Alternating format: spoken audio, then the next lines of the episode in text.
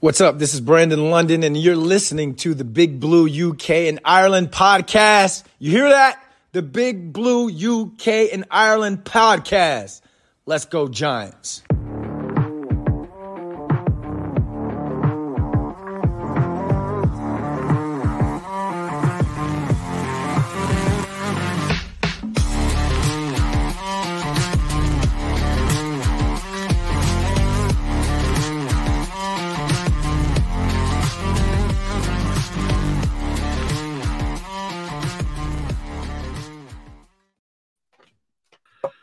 Good evening, happy Saturday. Welcome back, Giants fans, to the latest edition of the Big Blue UK and Ireland podcast in association with Andy's Man Club. Lads, it's okay to talk. This time we are 100% British, but absolutely, as always, still 100% Giants. Kev's on his travels again, this time in Nashville. So it's Dan, Shane and producer Craig back to break down what went wrong as Big Blue yet again lose a primetime game to leave Daniel Jones with a 1-11 record in nationally televised games. Lads, 1-2 with a mini bye coming up. How are we doing? Yeah, not too bad. Feels weird doing it on a Saturday night. Like, something new, something we've not done before. But, I mean, you know, like, I went to the Albion game, so that can be a good thing or a bad thing, depending on how you want to look at it. I've got college football on in the background. I'm talking Giants football with you guys. The Saturday nights get much better. No. I mean, everything's finished for me. Nice little Leeds win earlier, the Reading game we won't talk about. But, yeah, Saturday's a bit of a strange one to be on. But, you know, it didn't make sense to leave it much longer. That's on Thursday night and two pods a week now. It's, you know, thick and fast. I think we were talking just before, Dan, did we say the third episode in 5 days? 3 in 5 days, yeah. So, I mean, what more can you ask for, Giants fans? You've heard this is the third time you've heard us in the last 5 days. I mean, we're loving it, so you must be as well. It's strange being on a Saturday night, but it's. I mean, the only thing you could want more is coming off the back of a Giants win, really. So, you know, it's a pretty good evening so far. I've got United Burnley on to the side of me while we're doing this as well. It's currently 0-0, which is rubbish, but you know, it's a good weekend. It's a good Saturday evening. So, yeah, looking forward to getting into the San Fran game and talking all about what went right and ultimately what went wrong as well. Before we get into the game, though, coming up in just 4 small little weeks, we've got our big London meetup at the Sports Bar and Grill in Marylebone for the Washington Commanders game. If you plan on coming along, let us know. Slide into our DMs and we'll put your name on a short list. If your name's on the list and you do come and do attend, you'll be entered into a draw to win yourself either some sweet pod merch or gift vouchers to use on USA Sports. And on that note, don't forget usasports.co.uk. Use the code BIGBLUE to get yourself 15% off your entire order. Done. On to week 3 then. So we went into week 3 off the back of that impressive win against Carolina, against Arizona on Sunday. And not just that win, but that impressive comeback win. Biggest comeback win, like we said, since 1949 for the Giants. So, you know, we were on a bit of a high, especially after the week 1 debacle that was the Cowboys game. And we knew that a short week mixed with injuries to key personnel, including Barkley, Thomas, Ben Bredesen, it would make for a tough ask going up against one of the league's most complete teams in San Francisco. And, well, the result was one that we all expected because we all picked San Francisco to win the game. 30-12, it finished final score.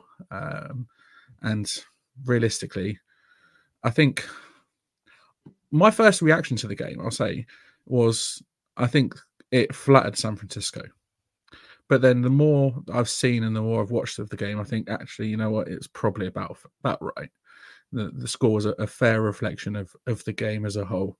The game was lost when Debo Samuel caught a 27-yard touchdown pass from Brock Purdy with 6:05 left to go in the 4th. It made it a 3-score game and ended all hope of us coming back and potentially winning the game improbably, like we did last Sunday against Arizona. And Samuel was one of the Niners stand-up players as well. finished the night with 129 yards on 6 catches and that touchdown as well. We'll get into the issue in more depth shortly, but it's telling that 78 of those yards came after the catch, which seemed to be a big problem with yards after the catch and yards after contact on the ground as well. In the last 3 primetime games, the Giants have been outscored 108 and 19 and are now 1 and 11 in the last 12 games on primetime TV, like I said. Shane, there must have been some good things to come out of the game, surely.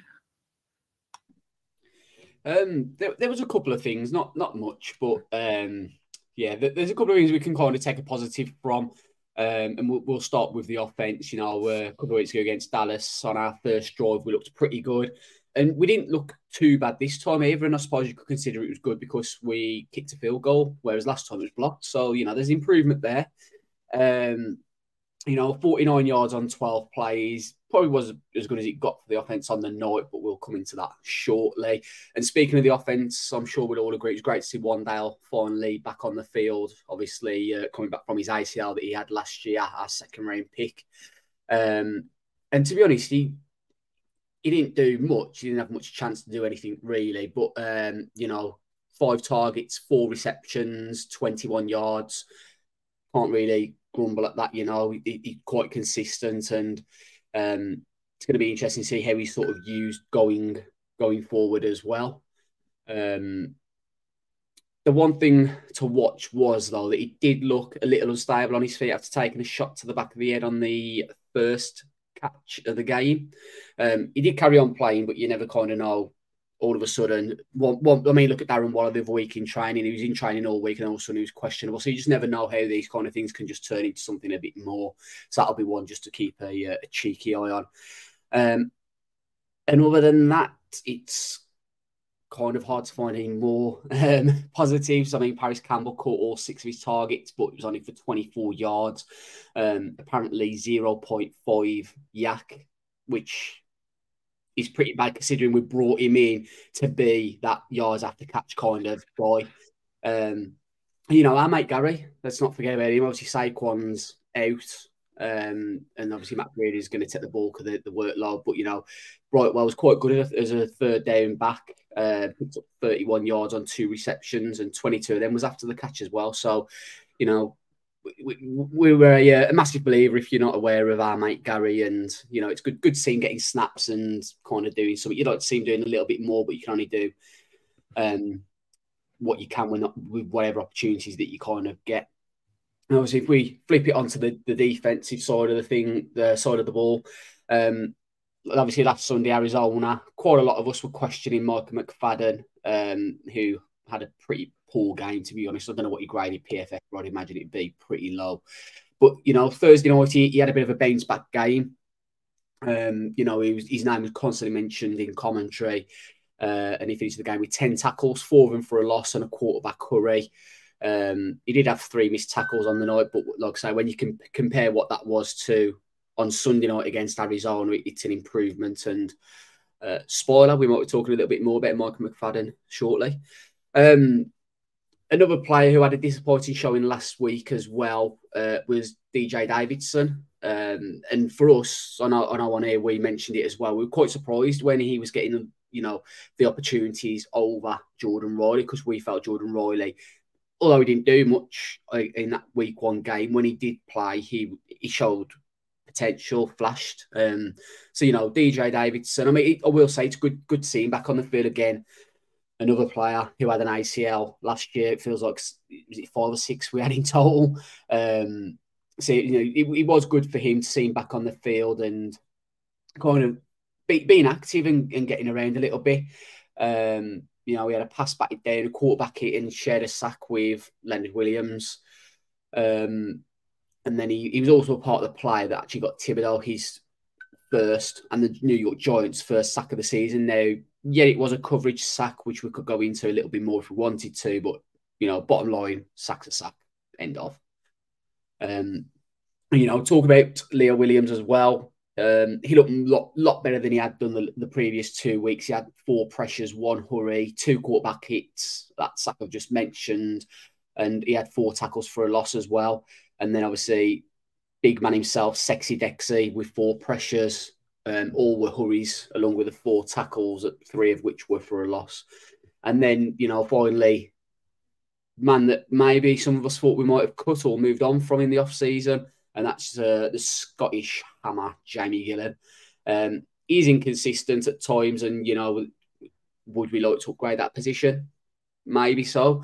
But, you know, he's averaging 52.7 yards a punt and getting improved hand time. And, you know, you've got to say kind of credit where it's due. Fair play to him.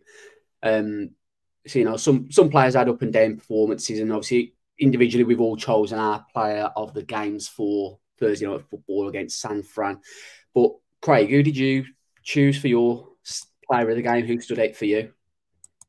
So, spoiler alert, as it appears on the screen, Leonard Williams was my player of the game.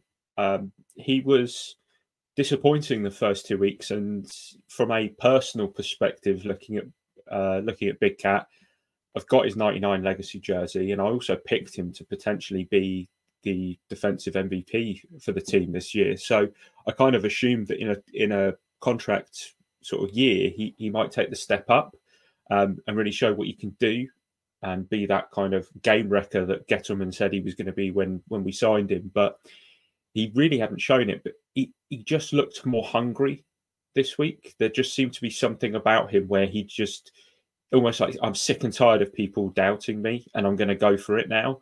And, you know, the stats really kind of say exactly what needs to be said. 4 tackles, all for a loss is absolutely what you want, especially seeing as they're going to all be run plays.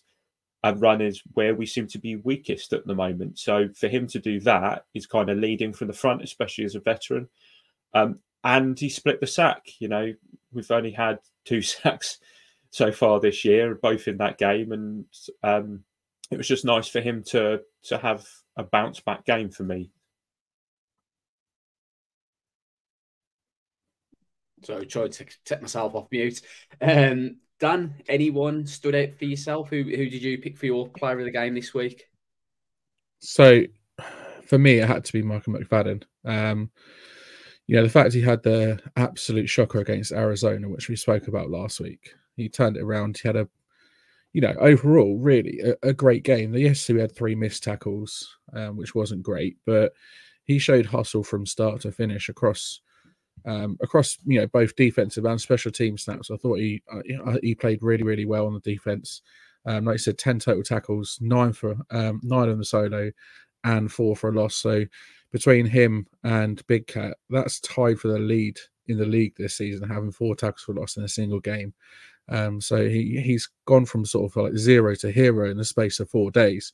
You know, 60 total snaps on offense, and I think it was 18 on special teams. Also, how he had 28 special team snaps in a game, I will never know. But you know, his hustle across defense and special teams was really quite impressive. It's the most tackles for loss, but again, for him and Big Cat, the most tackles for loss by a giant defender since 2013. So in the last 10 years, we haven't had a defender had more than 3 tackles for loss in a game. We got 2 that had 4 in this game. So it's a sign of things that are improving on defense a little bit, but at the same time, you know, the score really didn't say much to do with that. But, you know, he just impressed me across the game, like I said, on defense, on special teams. But his stand-up play was that, for me, that huge tackle he had on Christian McCaffrey in the red zone. And he also made a great play on coverage again against Christian McCaffrey to stop him from scoring a touchdown.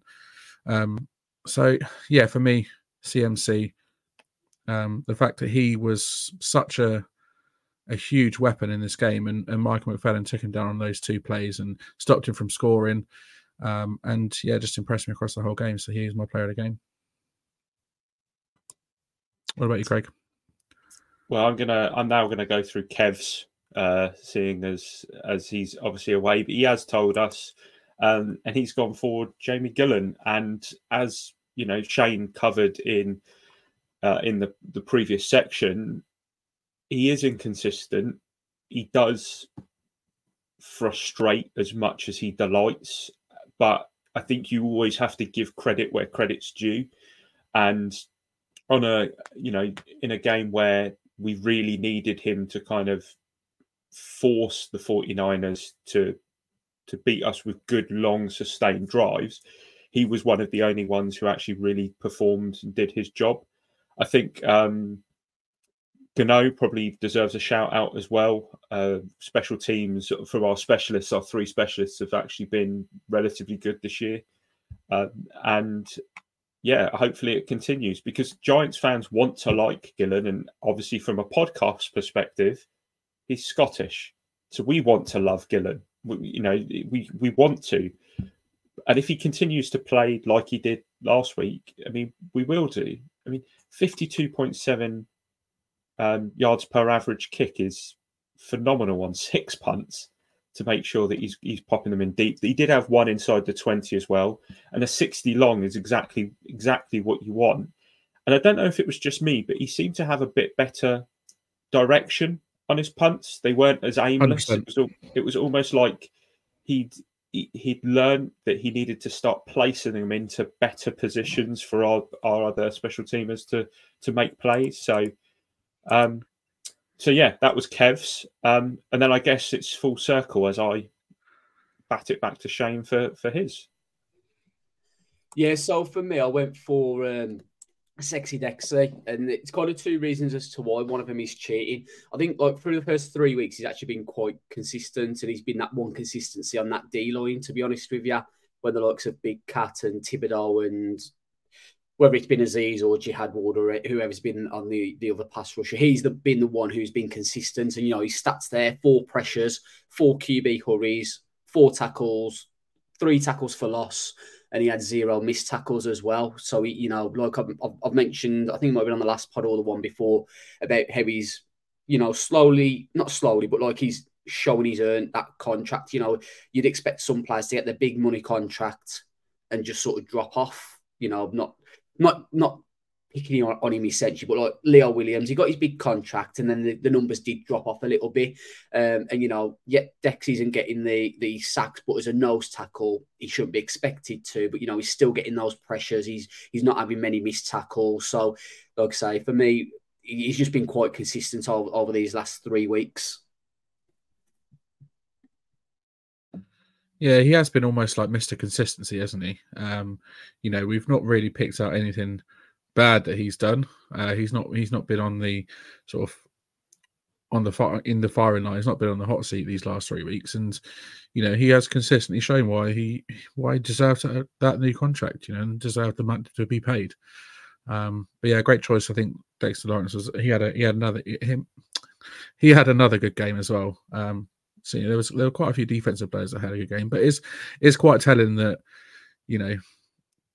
Kev picked Jamie Gillan as his player of the game, and the rest of us went with a defensive player because, it just says that we didn't really do much on offense, doesn't it, really? And if you look at the poll, and apologies, the poll went up late just because of the fact that it's been a short amount of time and work and other commitments have kind of got in the way. But if you still want to vote for who's going to be the Big Blue UK and Ireland follower player of the game, then you can choose between the 4 options on our Twitter account. At the moment, there's been 28 votes. Leonard Williams only has 4%, which my maths is correct, is 1 vote. Dexter Lawrence, 21%. Jamie Gillan, 29%. So, one of the higher options. But Michael McFadden does look like he's kind of running away with it, 46% of the vote at the moment for him. Nice. It's like Big Cat's got 1 vote. 1 vote. Is that you? Do you know what? It actually was. It actually was me. Get in. Love that. Yeah, punters are people too, and he had a great game. I thought Jamie Gillan had a solid game, probably one of the best games he's had in a Giants jersey. And like you said, he got a lot more direction on his punts, and he seemed to down his punts a lot deeper in San Francisco territory. So, there was a couple of returns that went for a few yards, but his overall performance was pretty decent, I thought. But get voting on the poll, and I think it ends tomorrow, doesn't it? So We'll have a result on that tomorrow. Giants D better learn how to tackle by playing ESPN NFL 2K5. Is that right? I mean, the tackling was. It will be. I mean, we'll come on to the tackling any second now, because producer Craig's the bearer of bad news again this week. So, what went wrong for us, Craig? Well, I don't know. First, I'm just going to ask Shane about Steve's comment there. Is that the new Giants legacy top there, Shane?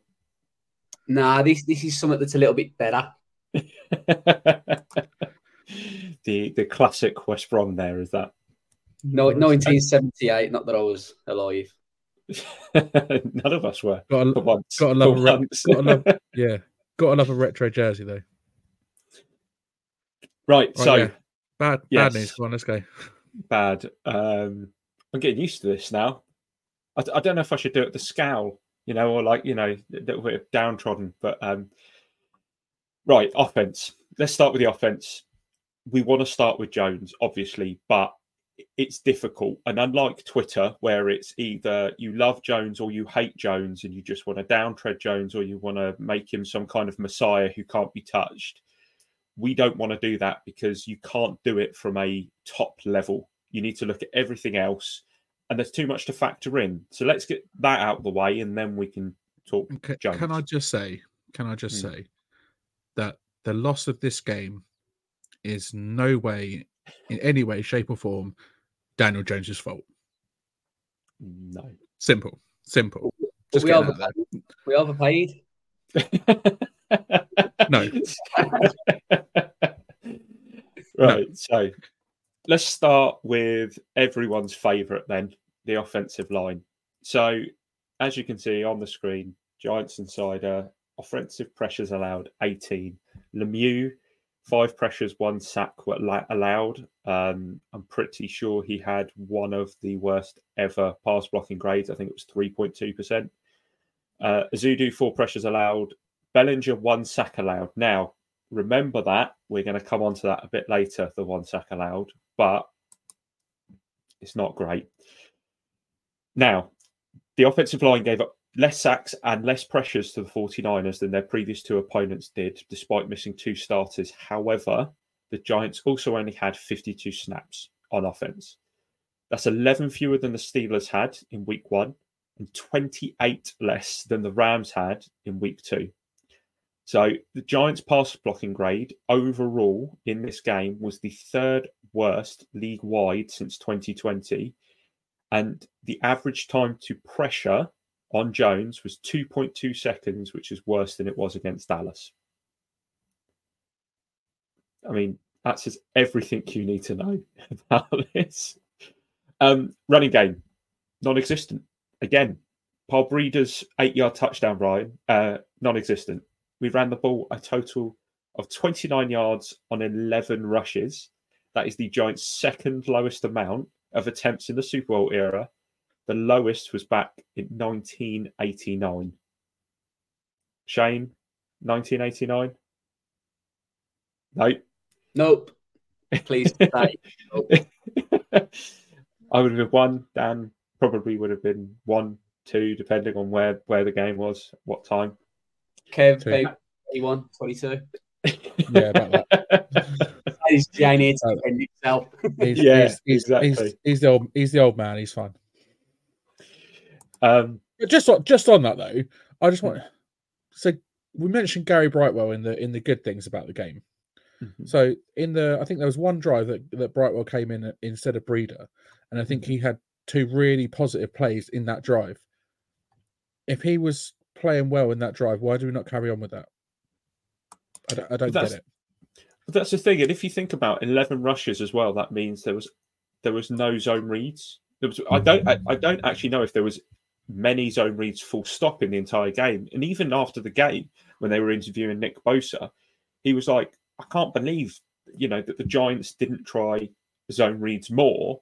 But then he kind of said, well, we did prep for it and we were quite hot on making sure that we contained that. So whether that was something where Daves and Kafka kind of went, they're going to be expecting that, so we're not going to do it. But at some point when nothing else is working, you've got to try something, right? And they just abandoned that run game so quickly like they did against Dallas and never went back to it. Yep.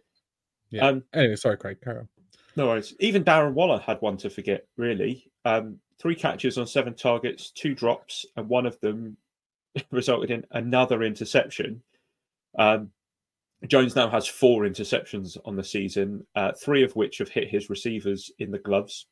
So not exactly ideal for a man who only had five, I think, the entirety of last season. So very, very difficult to kind of blame him for those. But let's talk about Jones. Should he have done better on the throw to Waller on third down? I think we all know the play that I'm talking about. Yeah, probably. He probably should. Now, if you watch the replay of that play, he does have two, I think it's linebackers or internal rushers essentially right in his face, and I can only imagine he's trying to kind of arc it over them, knowing full well that they could quite easily bat it away. But and the interception. That's the thing. He's under so much pressure. Like you said, 2.2 seconds pressure to pass. It's how can you make that play in 2.2 seconds? It's not an impossible. Yeah, and we've mentioned the aforementioned interception. I think it's very difficult to say it's definitely Waller's fault. If you look at the play, Waller kind of has it knocked out of his hands. It hits a player and just pings straight up in the air like pinball. I mean, it's very difficult. It's a freak play. It's very difficult to put that on anyone. The problem that we do have with Jones is there's no risks. Everything has to be safe. All of his receivers have to be clearly open for him to be able to take a shot. He doesn't... I don't know. Someone earlier on Twitter turned around and said, maybe this is a Jason Garrett problem, that Jason Garrett's just coached it into him so much that he needs to take safe plays, that he just freezes whenever there's a risk. But, he had Hyatt on a play where it was the only safety coverage, and Hyatt clearly had the step and he just didn't take the drop. And he was flushed out of the pocket. So is it him? Could he take the shot? Could he not? Is it on the run? Is it a harder throw?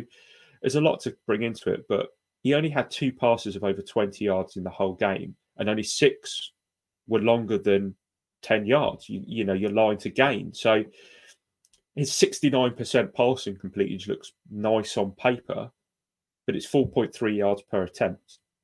And that's the problem. 4.3 yards per attempt is something that you'd look at from a running back and think, wow, that's amazing. But from a quarterback throwing, not for me. Man. And also, I just want to add as well, the fact that we just could not extend drives. It'd get to third down and it'd be third and long and we wouldn't make it, and we'd end up punting it away. Our third down conversion rate was, I think we had 3 of 12 on third down. That's just not good enough. No, it's not. And third down was also an issue when it comes to the defense. I mean, the 49ers faced 16 third downs against the Giants. They converted 56.3 or 9 of those third downs. In one drive, the Giants gave up a third and 15, a third and 13, and a third and 5 for a touchdown. That's one drive. And then they also had two penalties that converted third downs for them. So the defense were almost handing it to them. Two free conversions on third and long because of penalties. Now, one of the penalties I'm not overly happy with. We'll talk about the refs later because, man. But the one thing that Debo and CMC just shredded us on were screen passes. And that's because we couldn't tackle. So on third down, they've got the screen pass come in. We can't tackle, and bang, they've been able to convert it. The other thing is missed tackles. Let's go into the missed tackles. 16 missed tackles overall. That's 3 each from McFadden, Trey Hawkins, Pinnock, and Okereke, who was brought in to shore up our run defense. 2 from McKinney and 1 each for Banks and Thibodeau. To put it into perspective, how bad that is, that's 16 in one game. We had 49 the whole of last season. We were one of the best teams, if not the best in the league. We were already 28th in the league for missed tackles before the game, and I think it's now 29th. I mean, after this weekend, we're going to be flat out last on that showing. Now, we covered this last week. But despite the poor numbers, the the big on third down, the biggest issue is the missed tackles. So is it technique? Is it coaching? Is it execution, or is it just laziness? Dan, you want to go for that one first? I mean, I think it's a combination of all those, really. The coaches have to take some of the blame for the poor coaching. There's no two ways about it. They're the ones that, when we're in camp, when we're in training, when we're in practice, they're the ones that the players are looking to for advice, for guidance, for help with their technique. And for whatever reason, we're just not seeing the standard that we expect. We're not seeing the standard we saw last season. Like you said, 49 missed tackles in the whole of last year, and we had 16 in one game. It's absolutely, completely unacceptable from a defense in this league to have that many missed tackles in a game, and not just in a game, but a game against one of, if not the best team in the league at the moment in San Francisco. The score could have been a lot more one-sided than it was. And like I said, off the bat, when I first watched it, I thought, okay, so the score sort of flattered the team a bit. But then, when I said, the more and more I've seen of it, the more I just thought, actually, you know what, it's a fair result. And it probably could have even been a lot worse than that. I think with poor coaching comes poor execution. The Niners just straight up ran through our defenders. It's almost like this. It comes to the defenders, and it's just we'll let you go, fine. Get the yards, it's fine. There was no effort there, and again, it is laziness as well. The technique was poor, the execution was poor, and it just looked lazy. Don't get me wrong, there were some bright sparks on offense, like we've all discussed. Our player of the game came from a defense, so there were some bright sparks on there.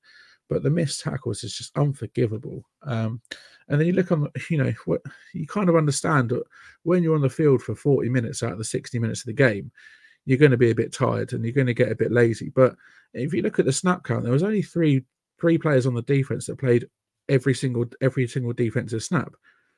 So can you really use tiredness as an excuse? No, not really. It is laziness, and for whatever reason, they're just not making the effort. It's like you're a getting paid multi-millions of dollars per year.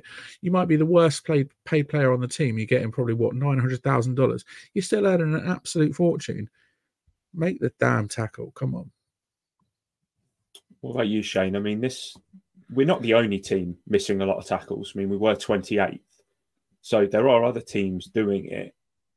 Is it something to do with us, or is it a league-wide issue, or...? Yeah, I mean, so I went through all the stats earlier on. The next nearest team to missed tackles is the Bears with 26, and then just beyond that, you've got the Rams with 23 and the Lions and Bengals with 22 each.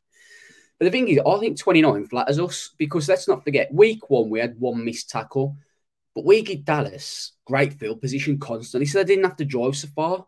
So I firmly believe that 29 would probably be closer to the 35 mark, in all honesty, if we hadn't kept giving Dallas the ball back. Obviously, we had the blocked field goal, there was interception, there was more things. I'm not going to keep going over those, but, they had great field position every time they come on the field. So I think that 29 does flatter us, but it's like, I think it's on the players, because they were tackling fine last year. There was no issues with the tackling last year. Coaches aren't going to... I know coaches are going to, make some adjustments and that, but they don't... Or they shouldn't be telling the player that, let's face facts, has been playing football probably from about the age of 6, 10, 12, if they were late bloomers. So they know how to tackle. You compare it to our version of football. I know it's a different sport, but... You don't change how you tackle. You know how you tackle. So for me, there's not much on the coaching. It's just down on the players. And I don't know if it's a concentration issue. I don't know if it's a can't be arsed attitude or what. But I still maintain something's not quite right with this 2023 Giants team at the minute. Don't know what it is. Can't put my finger on it. But something's not right. We said the same thing.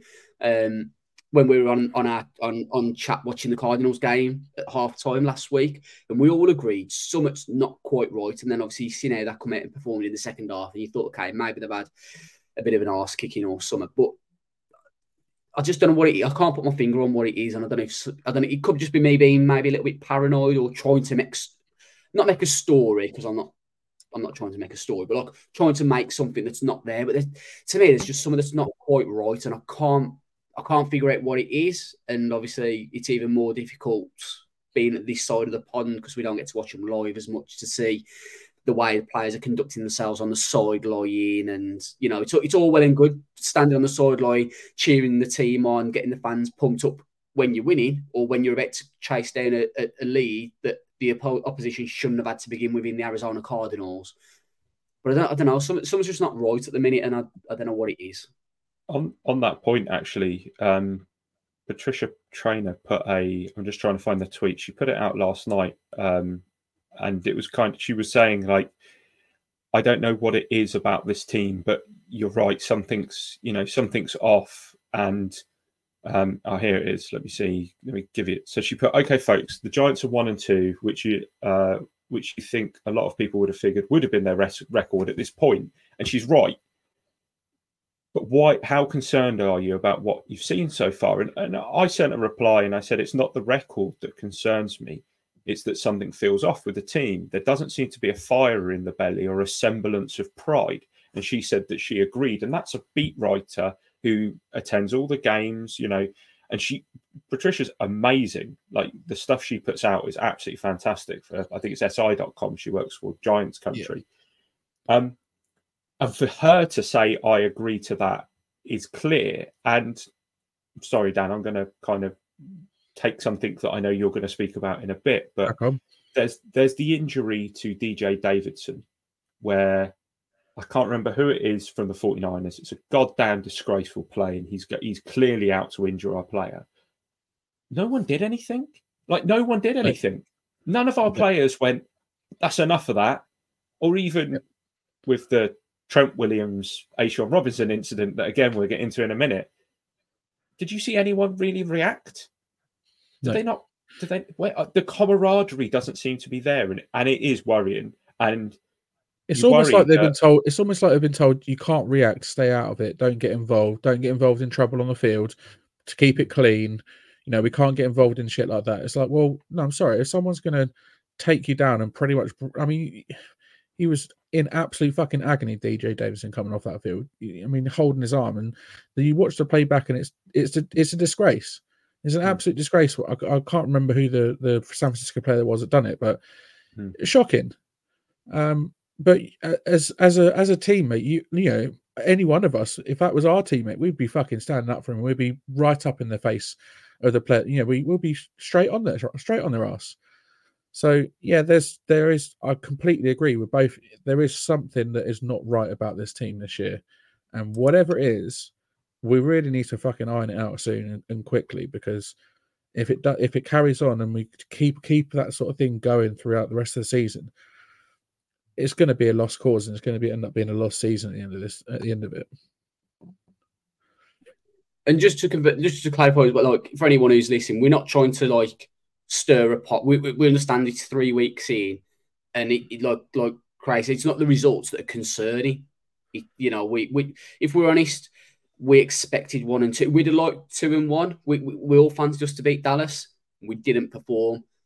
The not alarm bells, but you know, after that game, it was like, okay, we'll put it down to a bad day. Sunday night football, torrential rain, just a bad day at the office. Let's spin it off. But then the way they started that Arizona game. And then, I mean, like, you know, I've seen people saying that the Giants competed on Thursday night. The Giants didn't compete Thursday night. No disrespect to anyone who thinks that. But to me, I watched the highlights, and I just thought San Fran were in second gear the whole way, occasionally going into third. Yeah. If that had been a game, San Fran looked like they could easily have just knocked it up another 2 or 3 gears quite comfortably. So, like, for me, it wasn't a game. I think the score probably like, kind of flattered us a little bit, in all honesty, because we never really troubled them. Let's be brutally honest. At no point, I was watching the highlights, at no point did I look at it and think, ooh, we look good here, or we stand a chance. So, you know, yeah, it's 3 weeks in, and yes, we've probably played, let's be honest, 2 two Super Bowl contenders. That, you know, I know what we say about Dallas, but Dallas have got a damn good roster, a real good roster. I mean, they've just had a massive hit this week though, with Trevon Diggs going down with the ACL. So that sucks for them, but even then, their roster's still bloody good. Yeah, you know, we've lost to two Super Bowl contenders, and we're not trying to just make a story out of anything. I'm just saying, you know, what we feel at the minute. But you know, we've got 10 days now, and we've got 10 days to, like I said to you guys on Sunday night during the Arizona game, you know, get to the training facility on Monday. Don't worry about game tape to begin with. If there is an issue, I'm not saying there is once again, but if there is, you've got 10 days now to basically sort your shit out. Yeah. If anyone's got any grumbles or grievances, just air them out and just get it out. Like some, like I say, I don't know what it is. Summit's just not particularly right. And you know, we've all followed various sports for many years, and when we've said there's something not right, and then you know, either a week or months or years down the line, it comes out, and it's not something you can hide because fans and beat reporters and commentators can see it. I mean, like you see, like you know, the mic'd up videos from the Arizona game, and you see like the, you know, there is obviously some sort of team spirit. They're obviously like within their sort of own positional groups and whatever. It's really cool, and it's great to see. But on the field, that doesn't sort of translate onto the field. You don't see that sort of like, you know, togetherness and like you said, that fire and that sort of desire to back your teammate and to be on. You know, it just for whatever reason just doesn't seem to be there. It's like 11, you know. Sorry, what? Like 11 individuals. Yeah, absolutely. On the field. This is yeah. I'm not comparing us to this team by any stretch of the imagination. But if you remember the golden generation of the English football team, yep, and it was all cliques, wasn't it? It's come out since that pre-Rooney, because apparently Rooney was the one who kind of brought everyone together. Pre-Rooney, the Man United guys would sit with the Man United guys and the Liverpool guys and all of that. And, you know, it's a very, very different environment in the NFL. But I do wonder if there's a little bit of kind of, you know, your linebackers stick with your linebackers and your defensive linemen stick with your defensive linemen. And maybe that's causing some issues there. I mean, we're all speculating. And as I said, I'm not comparing the Giants to the golden generation of English football for any of our American listeners. This will mean absolutely nothing to you. But no, I completely agree, though. Completely agree. And it's just something just is not right. Is not right, but maybe, I just want to maybe that should be the maybe that should have been our subject of the next section rather than what we've been doing. One last thing I just wanted to add on the defensive side of things: we faced 39 third downs on defense so far this season. We've allowed the opposing team to convert 19 of those 39. That's almost a 50% conversion rate on third down. Unacceptable. Is that missed tackles? Is that poor defensive play calling? Is that what is that? It's everything, isn't it? It's just everything. It's a bit of everything. And as we've gone through, it needs to change. Yeah, it's shocking. But yeah, so we've seen the good, we've seen the bad. Producer Craig, what time is it? What the Feagles? That's right. What the Feagles? And this week it is a double header. First off, it's first down. The Giants at the Giants 10 following 49ers punt. Now, someone clearly did give Daniel Bellinger the memo that his blocking assignment is the highest paid defensive player in league history, Nick Bosa. Because, I mean, it's not just that he didn't get the memo. It's that he didn't even line up opposite him. And he just runs through. Nick Bosa has a gaping chasm to run through. Daniel Jones is faking the hand off to Breeder, and he's met by an untouched number 92, almost taking him down for a safety, but obviously goes down. I think it was at the 1 or the 2 yard line, which led to us punting the ball away for a 3 and out. And I mean, you watch that play and you think, what is Daniel Bellinger doing? What, he's clearly not got that memo that 92 is his assignment for that play, surely.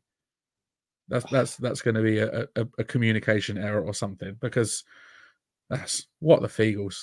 Daniel Bellinger, come on, man.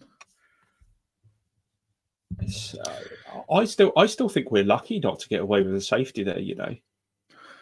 I mean, I thought that at the time. I thought it was a safety, but sorry, Shane, he was apparently down at the 1 or 2 yard line or something. So I mean, look, just following on from the conversation we just had for the last 5 minutes, why is either Evan Neal not looking to his right and saying, "Yo, Dan, Dan, what you doing?" Or most importantly, why is the quarterback who's about to get the ball not looked up and gone, "Oh shit, he's going to come straight through," and called an audible or something? But what is nobody saying to Danny Bellinger? He's not even the right side of him. Like, even if you don't want to line up opposite him, that's fine. But at least take the inside. But he's on the outside. Someone's got to look at that. Whether it's the offensive line or Daniel Jones or the running back or even a wide receiver who's 15 yards to his right. I don't know if there was one.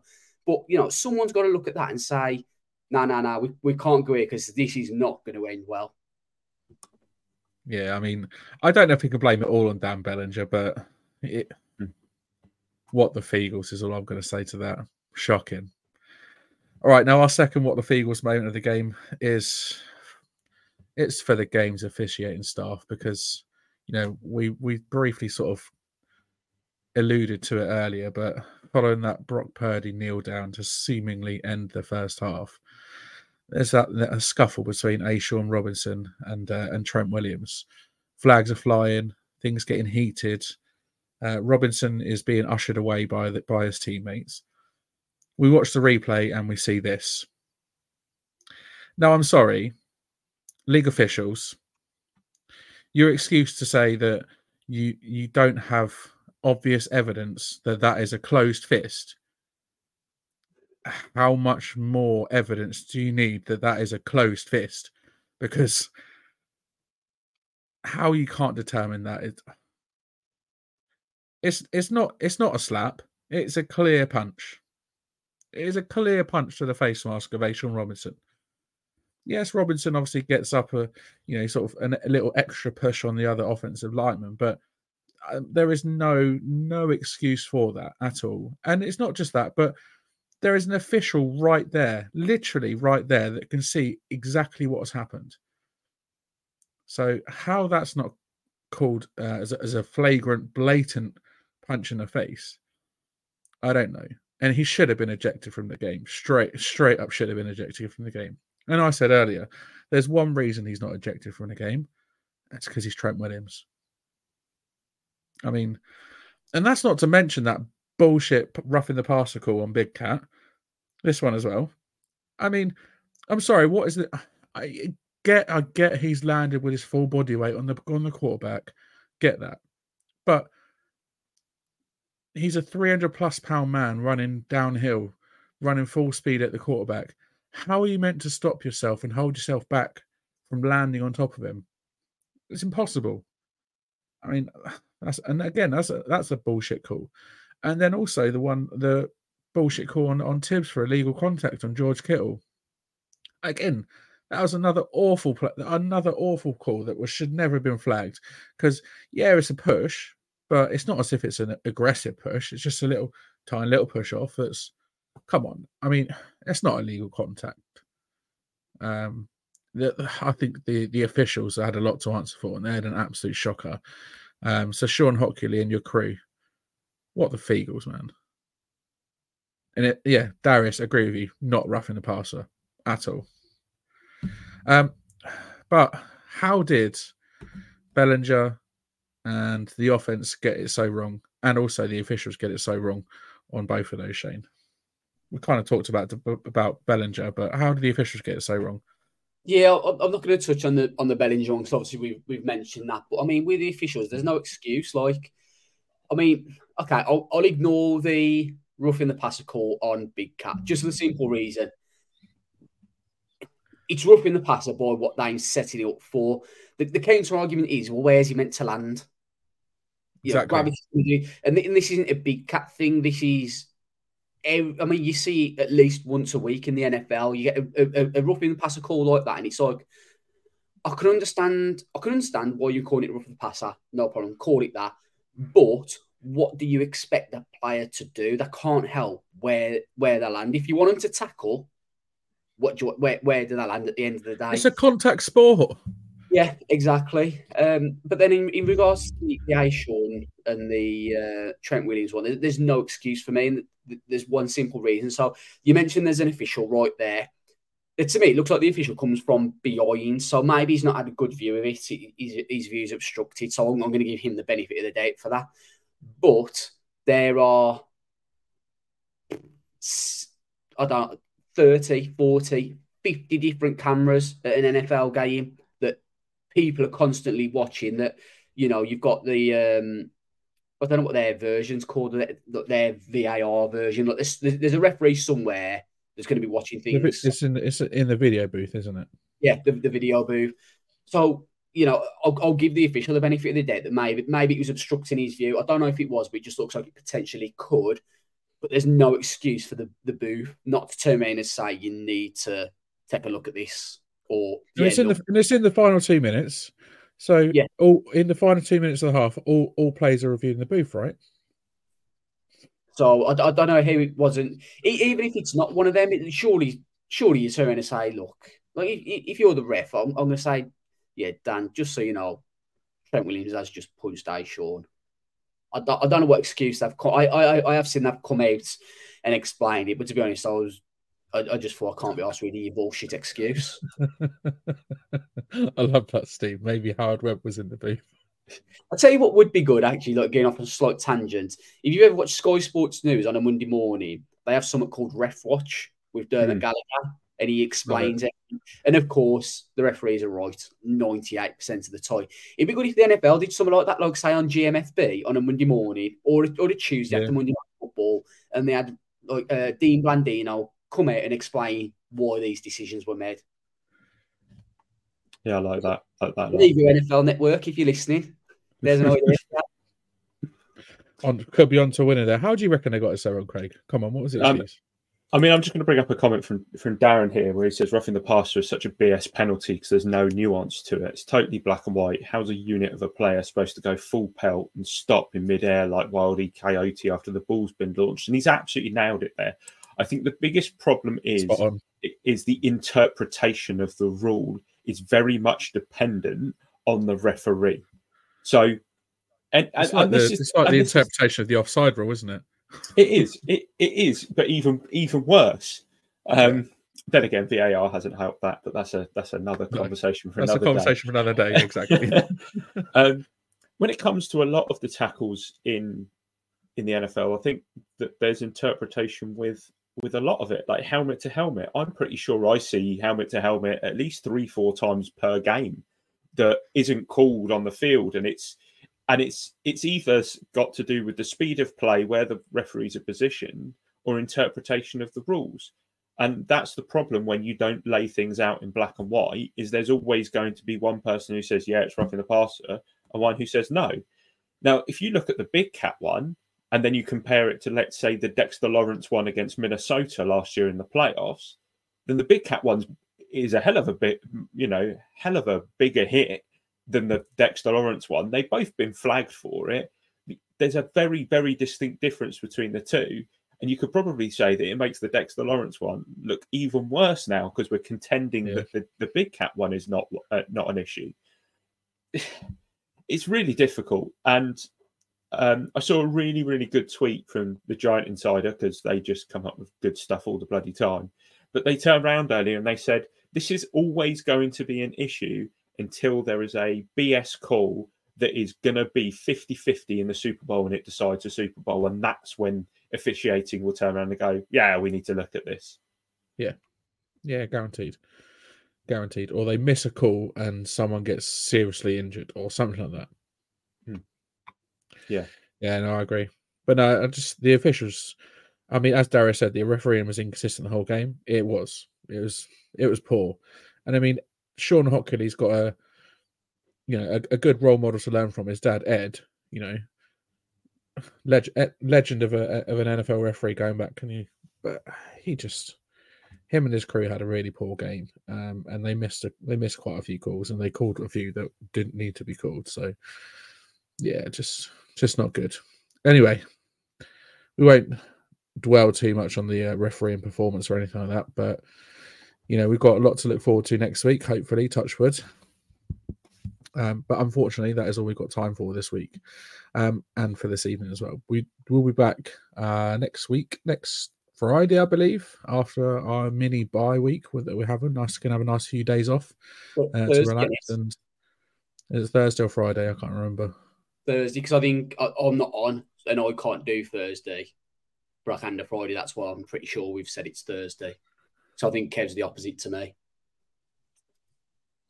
We'll post it on social. We'll have some internal discussions about when. One of the two. But we will be back next week to preview our third primetime game in 4 weeks as we welcome the Seattle Seahawks to MetLife Stadium on Monday Night Football. We really need to turn that recent primetime misfortunes around. Like I said, 1-11 over the last 12 games. So we need to start making some waves in under the primetime lights, that's for sure. Anything else to add before we go, guys? No, just obviously 3 episodes in 5 days. It feels quite intense. But yeah, you know, it's football's back. It might not be the football we wanted, but it is back at the end of the day. And, you know, looking forward to Monday Night Football and kind of ourselves getting on a mini bye, a little bit like the Giants. Yeah, it does feel, you know, I totally get what you mean there, Shane. It's kind of been, you know, thick and fast, doesn't it? And it's quite easy to get overwhelmed in Giants Twitter and all the opinions and videos and overanalyze. And I think it will be good just to take a few days just to kind of chill it out and come back with a clear head, because let's be honest, it hasn't been the nicest of starts and it hasn't been the easiest of starts to talk about. It's, you know, as much as we love doing this pod, sometimes it can be quite difficult to relive stuff again and again and again, and you just want to switch off and you can't do it. But, you know, let's see what the rest of the season brings. 1 and 2 now, who knows what it will be by the time we get towards, you know, our New York trip in November. Exactly. Look, you know, I'm looking forward to Monday Night Football, don't get me wrong. I think it'll be a good game against Seattle, but there's a lot of work that needs doing by the coaching staff over these next 10 days. And it's going to be nice to sit back and relax on Sunday evening and just chill out and watch a bit of Red Zone. I mean, I'll be at work, but Red Zone will be on in the corner. Don't worry about that. But yeah, so it'll be nice to have a little bit of time off and relax, but looking forward to getting back into it next week as well. So can't wait for that, as I'm sure you guys can't either. If you haven't already, make sure you subscribe to the YouTube channel, hit the bell for the latest updates and notifications. Check out usasports.co.uk, like I said earlier on. Get the code BigBlueUK in there and you get 15% off your entire order. And also head over to our Etsy shop, etsy.com/BigBlueUKIRL, and to get your hands on some podcast merch. My thanks as ever go to Shane and to producer Craig for joining me, and to you, the viewers and listeners, for tuning in. We are signing off. Until next time, let's go Giants.